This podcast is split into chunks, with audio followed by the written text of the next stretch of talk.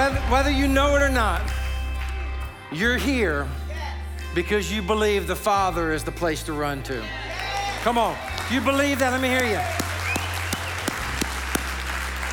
I mean, granted, some of you, some of you could have a drug problem and your butt was drugged here by somebody.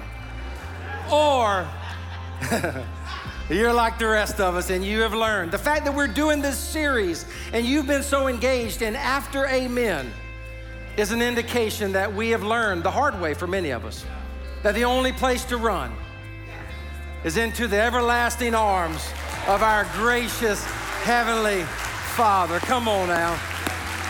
Hey, before you're seated, before you're seated, I just want to do something here. I just feel led to do this.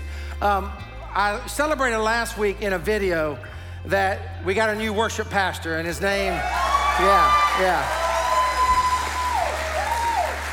Get to know this guy. He'll be out in the rotunda hanging around. He, he's like the rest of He loves people, so get to know him. But I'm only mentioning him in this moment to honor someone else. And she is to my right, and she brings the house down almost every Sunday. And some of you, some of you know this, but most of you probably don't. She came on staff, I don't know how long ago, and she has a full-time job during the week, but she came on staff in a, in a contract capacity, and she has held the fort down as we have searched across this country for our worship pastor. And I just want to honor her and thank her and celebrate her.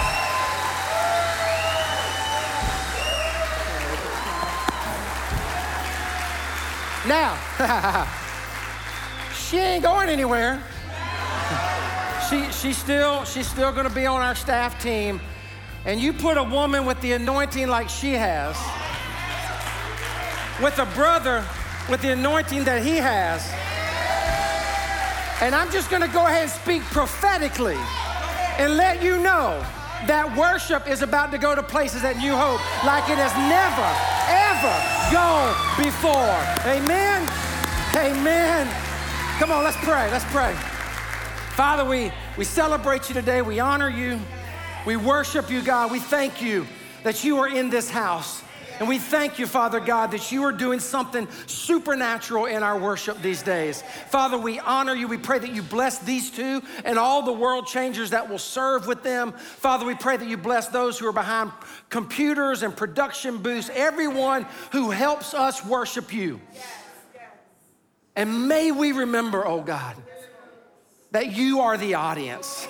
you are the one that we worship before in spirit and in truth. So, Father, do something supernatural in the days ahead. Bless our worship that it might bless your heart. We love you, we honor you. Now, we thank you for your word, and we ask that you speak to us. For your servants have gathered, they have sung, and now we ask that you take our minds and you think through them, you take our hearts, you fill with them. And Father, I pray as I always do that you take my lips and speak through them. Because if you do not speak today, then absolutely nothing of any significance will have been spoken. We pray this in Jesus' name. And all of those who love the Lord said, Amen. Amen. Yeah, praise his name. That's trouble, that's trouble waiting to happen right there. I told the backstage team I'd like to have coffee today instead of water. And then when we realized, I guess we realized we're bringing out this table and there's no place for the coffee. But that ain't gonna stay there because I will kick that thing sure enough at some point in time today. Y'all doing good? I don't know if this can sit up here. I'm just telling you, I see trouble happening. And I pray that's not prophetic. And so, what I'm gonna do is I'm gonna hand this down to you, brother. If you want some coffee, help yourself. If not, I'll pick it up after the service. I'll do without coffee. All right, well, we are, oh man, we, it's been a good series, has it not? It's been a good series, praise God. Um, we're, we're wrapping up today this, this series that you know is titled After Amen. And I just want to thank once again Pastor Rusty George, my good friend out in California. Pray for me. I'll be out preaching for him in a couple of weeks. Um, he sends his love. He still remembers being with you, but I just want to thank God for him. I want to thank God for his word that just continues to speak to us 2,000 years later. And this series, I think, has helped us develop a more robust theology. Uh, I don't know if you've caught most of the installments. I hope you have, but but often our theology is flimsy, it's shallow, and especially when it comes to prayer. But we, we've learned in this series that God is not my or your little genie in a bottle. He does not do whatever I always want him to do. I kind of wish he did, but he doesn't, right? He does not do what we always want him to do. He does whatever he wants to do because he is God. And sometimes I have to come to terms with the fact that his no is better than my yes. And so we started this series and we talked about just how audacious it was. When you actually just stop and think about it, it is rather audacious and crazy to think that we can bend the ear of Almighty God through prayer. But that is what the scriptures teach, and that is what you and I are so grateful for. Can I get an amen? And I don't know if you're like me, but like, I, I, I confess, let me just confess this. I, I, I wasn't sure if I was gonna say this. Like, I don't, I sometimes don't feel like I'm the best prayer in the world.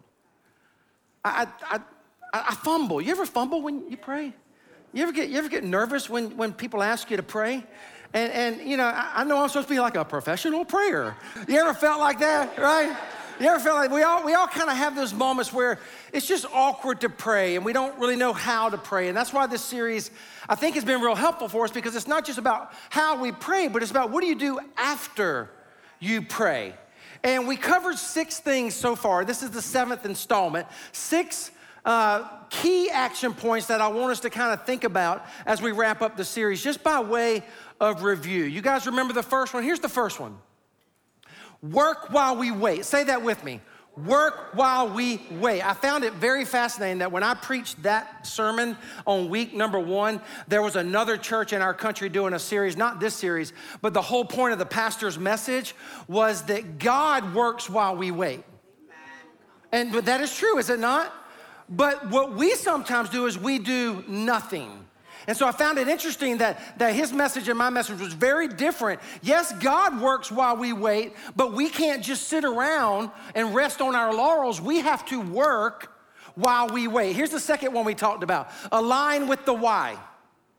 That week, we talked about the fact that my prayers are most effective. I have found that God hears my prayers most when my life is aligned with His why. And His why is always to advance the kingdom of God. So if you're wondering why your prayers are losing energy, you might want to ask yourself Are my prayers aligned up with God's kingdom? And is my life aligned up with God's kingdom? Here's number three do the next right thing. There are so many times in my life where I don't know what the future looks like. I don't know what next month looks like.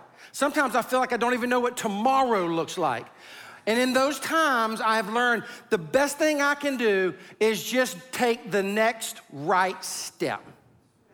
And God honors that step of faith. Number four, number four, waiting on the supernatural. That's the, that's the message that Pastor Rusty taught on John 2, the wedding where Jesus changes the water to wine. We wait on God to do the supernatural. And when I get busy connecting this to number one, by the way, when I get busy and I'm working, while I'm waiting, I'm working usually in my natural, but when I'm working for God, God's super comes and meets my natural, and there becomes supernatural living and prayers for Almighty God. Number five, share the last 10%. That was the week when I talked to us about just being brutally honest and sharing the last 10%. Six, run through the checklist.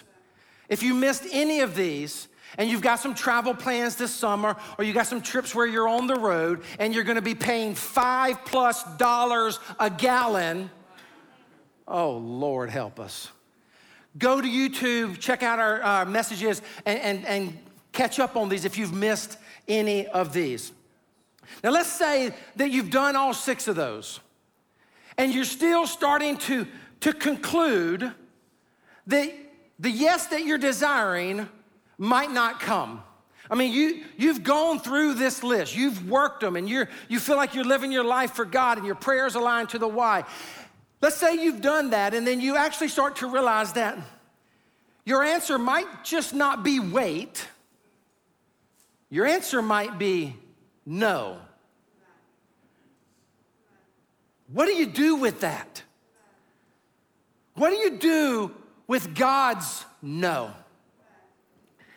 I was, um, I was at Duke University in 1997.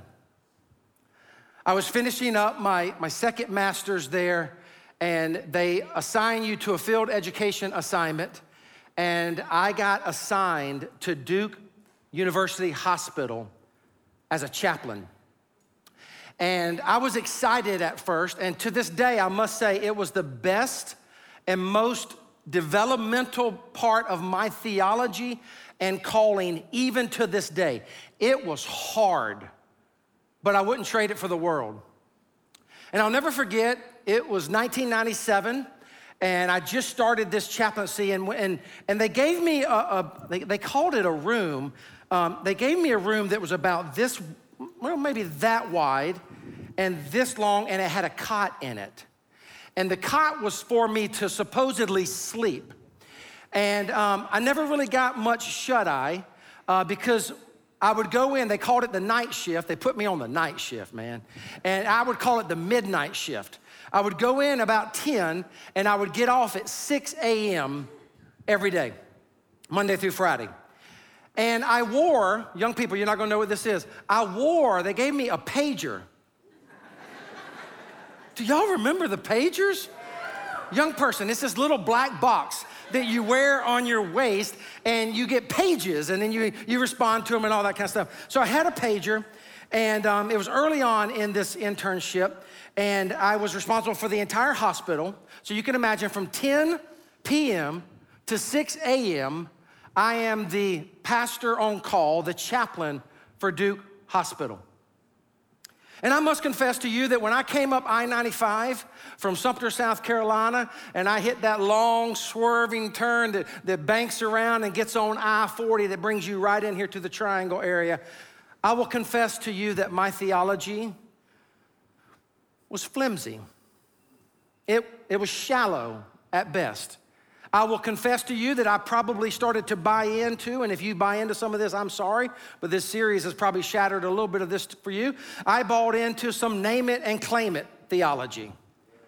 And I, I just, I was, I was fire, I was amped up on God, and I believed God could do everything, and God can do everything. But what this series is teaching us is that God does not always do everything that we want Him to do.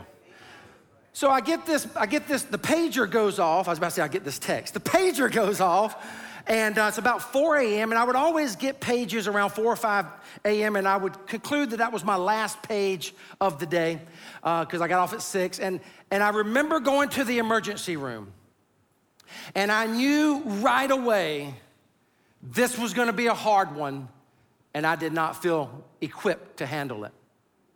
I met this beautiful young couple from Fayetteville, North Carolina. And they had their very first child. She was a three year old daughter named Takesha. Takesha had gone into cardiac arrest and was in the operating room, and I sat with the parents in the waiting room. I remember sitting with them and trying my best to pray with them, trying my best to help them through this time. And I started to realize immediately this one's really close to home. You see, we had just given birth to our very first child, who was also a girl, Anna Grace. And Anna Grace was, was the, just the apple of my eye, as you know, the cream in my coffee. So I'm doing two things. I'm trying to minister to this family while I'm also thinking about what I would feel like if I were in their shoes. The doctor would come in periodically and he would share updates on what was going on with Takesha in the operating room. On about the second visit into the waiting room, as I'm there with the parents, I can tell this is not gonna be good. And so after the doctor left, I, I I tried to minister to the family, tried to grieve with them, tried to be empathetic. I think I offered another prayer after the doctor left. But then I had to excuse myself.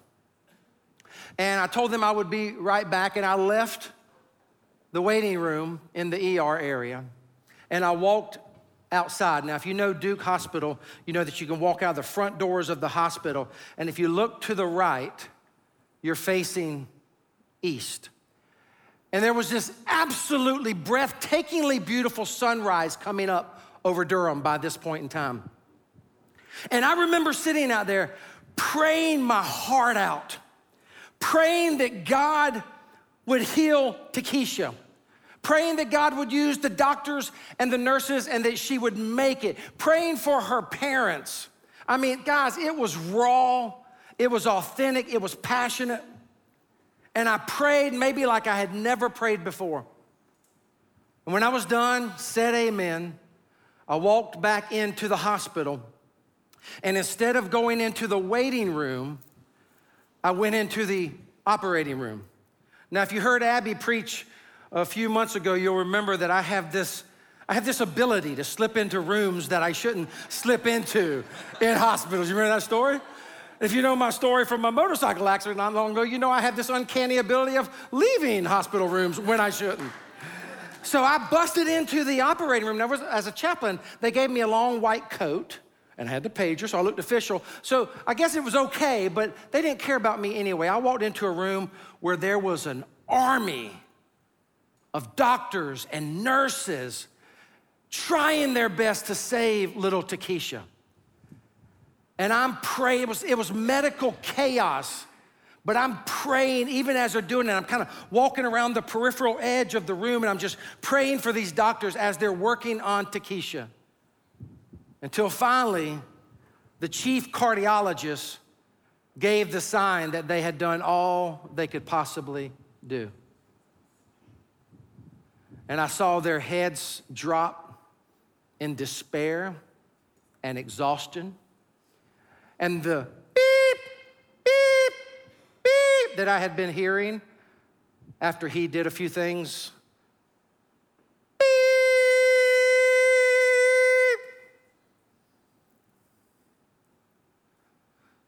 And I remember just being so sad and so mad for my theology, like a house of cards, was crumbling under a foundation that would not stand up to the reality of this particular situation. I went back into the waiting room with the doctor and we sat with the parents. And I remember leaving feeling so defeated, so down, so sad again, and yes, I will confess, so angry. What do you do with that? It's a, it's a, it's a literal question for you. Because some of you have had experiences like that. What do you do with that? Y'all know the saying, everything happens for a reason? Y'all heard that saying? Sounds good, doesn't it? Sounds like it should fit nicely on the back of a Hallmark card. I don't believe it. I don't believe it anymore. I don't believe everything happens for a reason, but I do believe in a God who is able to redeem every situation we face. Everything doesn't happen for a reason. In this sin scarred, broken world, there are some things that happen, and you know this, no one's ever put words to it. You know it. There are some things that happen that, in our human sense, we can't make any sense of. Everything doesn't happen for a reason. But I know a God who is able to redeem every single situation when we keep our eyes fixed on Him and an eternal perspective. So, what do you do? When we get these kinds of no's, again, I told you on the front end of this series, this was gonna be one that would shake us up and challenge our theology. What do you do when you get a no? Not a wait.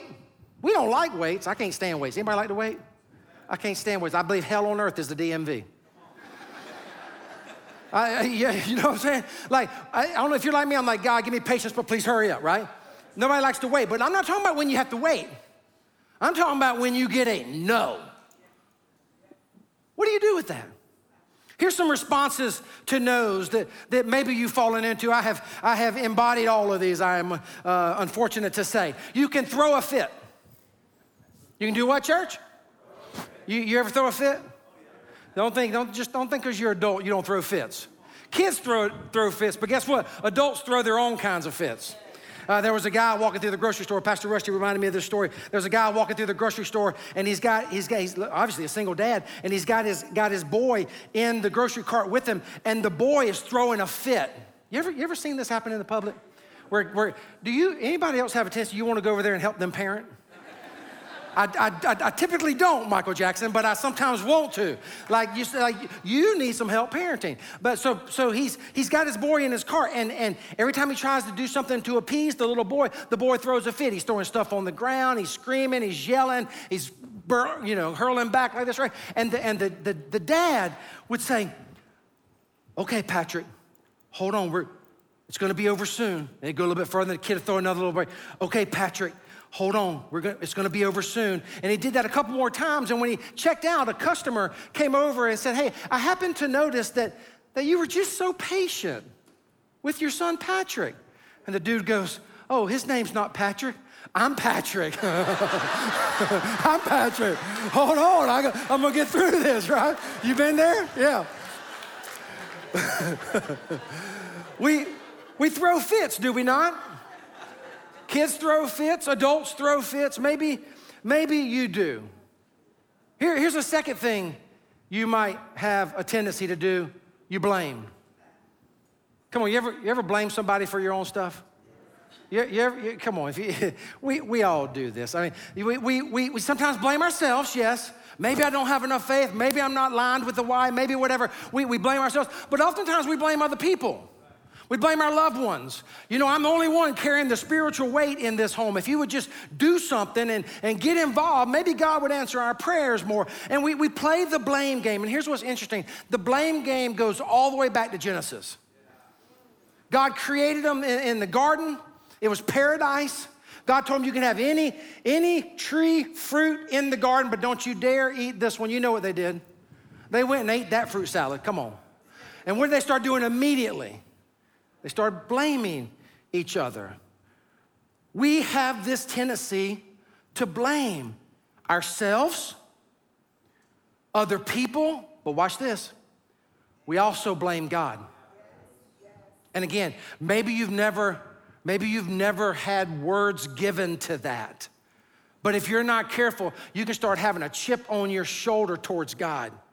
And you can start blaming God because God is not doing what you want him to do. How could you do this, God? And we start to question God. Y'all remember that very first prayer that most of us learned as a kid? I grew up in a pagan family. We didn't even go to church, but I learned this prayer as a kid. Remember this? God is great. God is good. Let us thank Him for this food, right? So we say, God, does your no mean that you are not able to act and therefore you're really not that great, God? Ooh? Or does your no mean that you're not willing and God, you're really not that good? And we blame God. And here's what you need to know it's, it's not original with you. There's examples of this in the Bible. If you go to the book of Psalms, you see this going down. Look at Psalm 85, 5, and 7. We haven't read scripture together, so let's go. Will you be angry with us always? Will you prolong your wrath to all generations? Won't you revive us again so your people can rejoice in you? Show us your unfailing love, O Lord, and grant us your salvation. Where is God when I wait? And where is God when I get a no? And, and David, writing the Psalms, has, has this over and over in scriptures. You see this connection. It's an interesting connection between the word wait and a word that we love around this place hope. Hope. Watch this Psalm 33, 20 and 22. We what? We wait in hope. We do what, church? We wait in hope for the Lord. Let's continue. He is our help and our shield. In him our hearts rejoice, for we trust in his holy name. May your unfailing love be with us, Lord, even as we put our hope in you. Psalm 27 14. You see this over and over in the book of Psalms. What does it say? Wait and wait and what?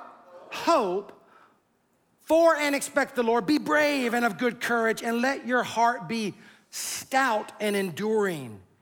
Yes, wait for and hope for and expect the Lord. Now, watch this. Actually, the word wait here means hopeful expectation. The most faithful understanding of waiting on the Lord is not waiting in despair, not waiting and blaming God, not waiting and throwing a fit, but it is waiting in hopeful expectation. It's kind of like when you go to the airport to pick up somebody. I, went to the airport last week.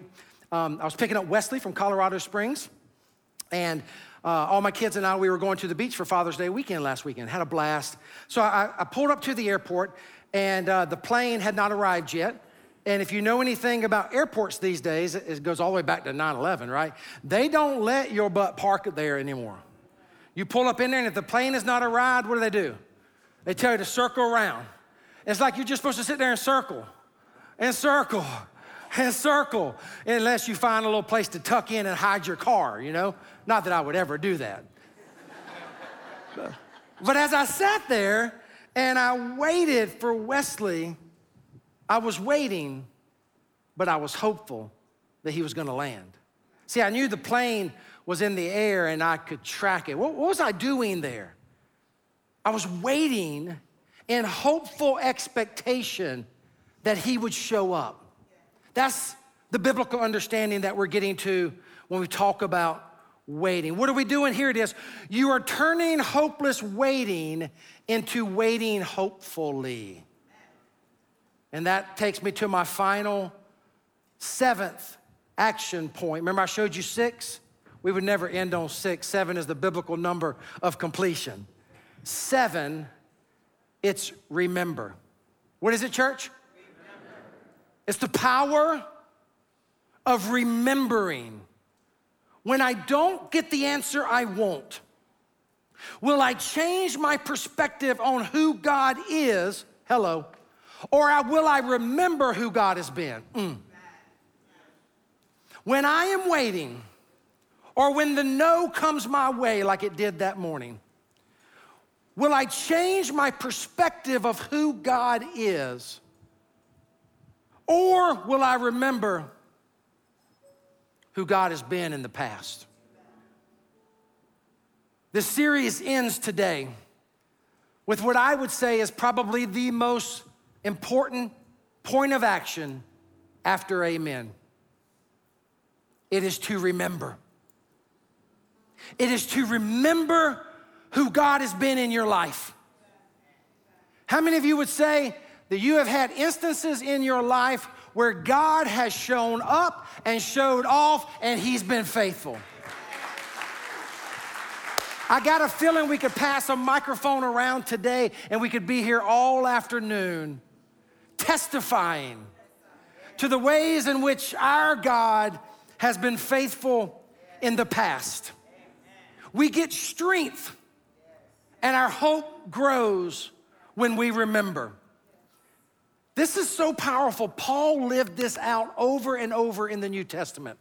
This is very Pauline if, if, you, if you learn to cultivate this practice of, of declaring how God has been faithful to you and your family. Paul would say this in 1 Corinthians 10 1 and 4. This is, a, this is just an example. I could give you so many examples of Paul doing this. For I do not want you to be ignorant of the fact, brothers and sisters, that our ancestors were all under the cloud and that they all passed through the Red Sea. They were all baptized into Moses in the cloud and in the sea. They all ate the same spiritual food and drank the same spiritual drink, for they drank from the spiritual rock that accompanied them, and that rock was who? See, see, Paul, Paul does this over and over. He's recalling how ancient Israel was coming towards the Red Sea, The Egyptians were coming at them. You remember the story, right? If you don't, let me tell you about it real quickly. And God has a cloud come in behind ancient Israel so that ancient Israel has light. The Egyptians are in dark. And it is from there that Moses goes and raises his staff and the Red Sea parts. And so Paul is masterfully remembering how God had been so faithful. Now, this is the Corinthian text. The Corinthian church had all kinds of problems. And Paul is saying, listen, let's remember that ours is a God who is faithful. Ours is a God who delivers. Let us remember that the same God who delivered us back then will deliver us today. Because God is the same yesterday, today, and tomorrow. Remember the goodness of our God. Last Sunday, I, I wasn't here as you know, but last Sunday was not only Father's Day, but it was Juneteenth. And as a country, we're, a lot of people are still kind of learning what Juneteenth is. But this power of remembering is so important to the African American community based upon what they've been through in this country. Juneteenth represents the fact that President Abraham Lincoln signed the Emancipation Proclamation. And yet it was two years later. How long? Two years later, 1865, before that message got to Galveston, Texas, and the slaves realized they were free. The power of remembering is what has given the African American community the ability at times to endure. Some of you will recall going on the Martin Luther King Jr. tour with me where we loaded up two big giant buses and we traveled throughout the Southeast and I preached in his pulpit and his daddy's pulpit and we studied about this, this story that they've endured. The great spirituals that make up the African American community, we shall overcome, has been grounded in the importance of remembering. This is why the, the stories of deliverance in the Old Testament are so important to this community. Because it helps, does it not? Come on. It helps to know that the same God who delivered them back then will deliver us today. It helps to remember that our God is just that good. So I stopped by today to wrap up this series just to let you know that there's power in remembering. Yes, this was Paul's go to, but he learned that from God's people in the Old Testament. While they wandered in the wilderness, check it out, church, they had to remind each other that we serve a God who rescued Isaac. He will surely rescue us. While they waited in exile to Babylon, he had to remind them, they had to remind each other that God delivered their forefathers. We must cultivate this art, this craft of recalling our parents and our grandparents and what He's done in the past and that He will do it again. We must remember that this gospel we claim is one of eternal restoration, not momentary pleasure.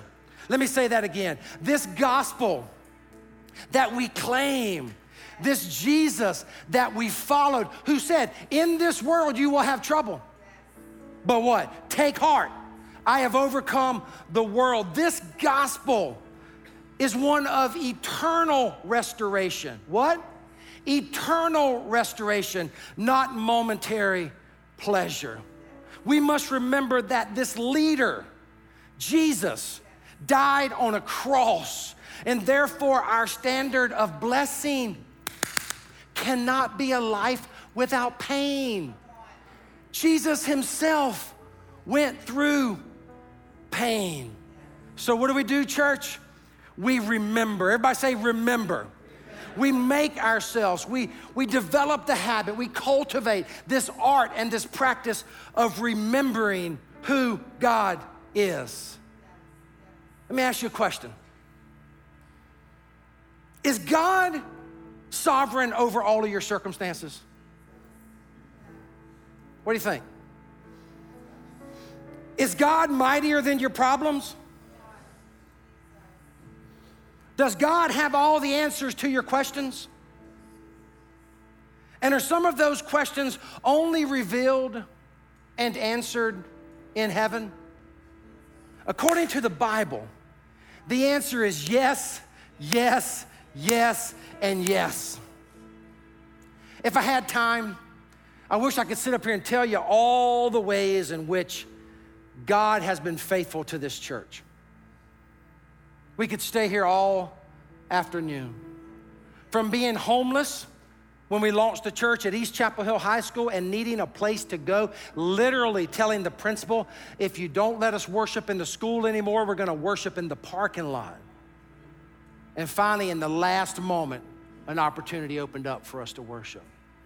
Two years later, knowing that God had called us to be right here in the epicenter of central North Carolina, right near South Point Mall, and me knocking on every single door up and down Fayetteville Road to get no after no after no after no until finally I'm standing in a line at the state fair on a Friday night, about to get on a ride. And I struck up a conversation with a man by the name of Johnny McConnell. And Johnny McConnell moved land all over central North Carolina. And the next thing I know, in the bottom of the ninth inning, God comes through and here we have this land. Come on, God is faithful. You got to learn to remember. And in all these situations, and again, I could give you so many more, I've learned that God is faithful. I've learned, listen, listen, listen, to not always look ahead, because that's what a visionary tends to do. I look ahead. I've learned to not always look ahead, but so often I need to look back. And you need to look back. And when you look back, you learn, you remember. The same God who delivered you through whatever you've been through, the same God who was good to your parents and your grandparents and your aunts and your uncles, the same God who raised you in the church or brought you in the church, the same God, any of the blessings you have, the same God who did it then, He will do it again. And you got to remember, you got to remember, you got to remember. So I want to I want to just end this series by letting you know that I pray for you. And I know that sounds like such a preacher thing to say. But if you know me, you know it's true. I don't know if it's a blessing or a curse, but God gets me up really early. And I pray for you. And I just felt led at the end of this series to let you know I pray for God's blessings in your life. And so we've decided to sing a song at the end of this series. The song is titled the blessing. And the team's gonna come out and they're gonna get ready to sing this song. And the song comes from Numbers chapter 6, 24 through 36. Why don't you, why don't you stand up with me? And read this blessing over your families, over yourself, that's okay over this church. And I don't know how much it matters to you, but I pray for you way more than I pray for myself.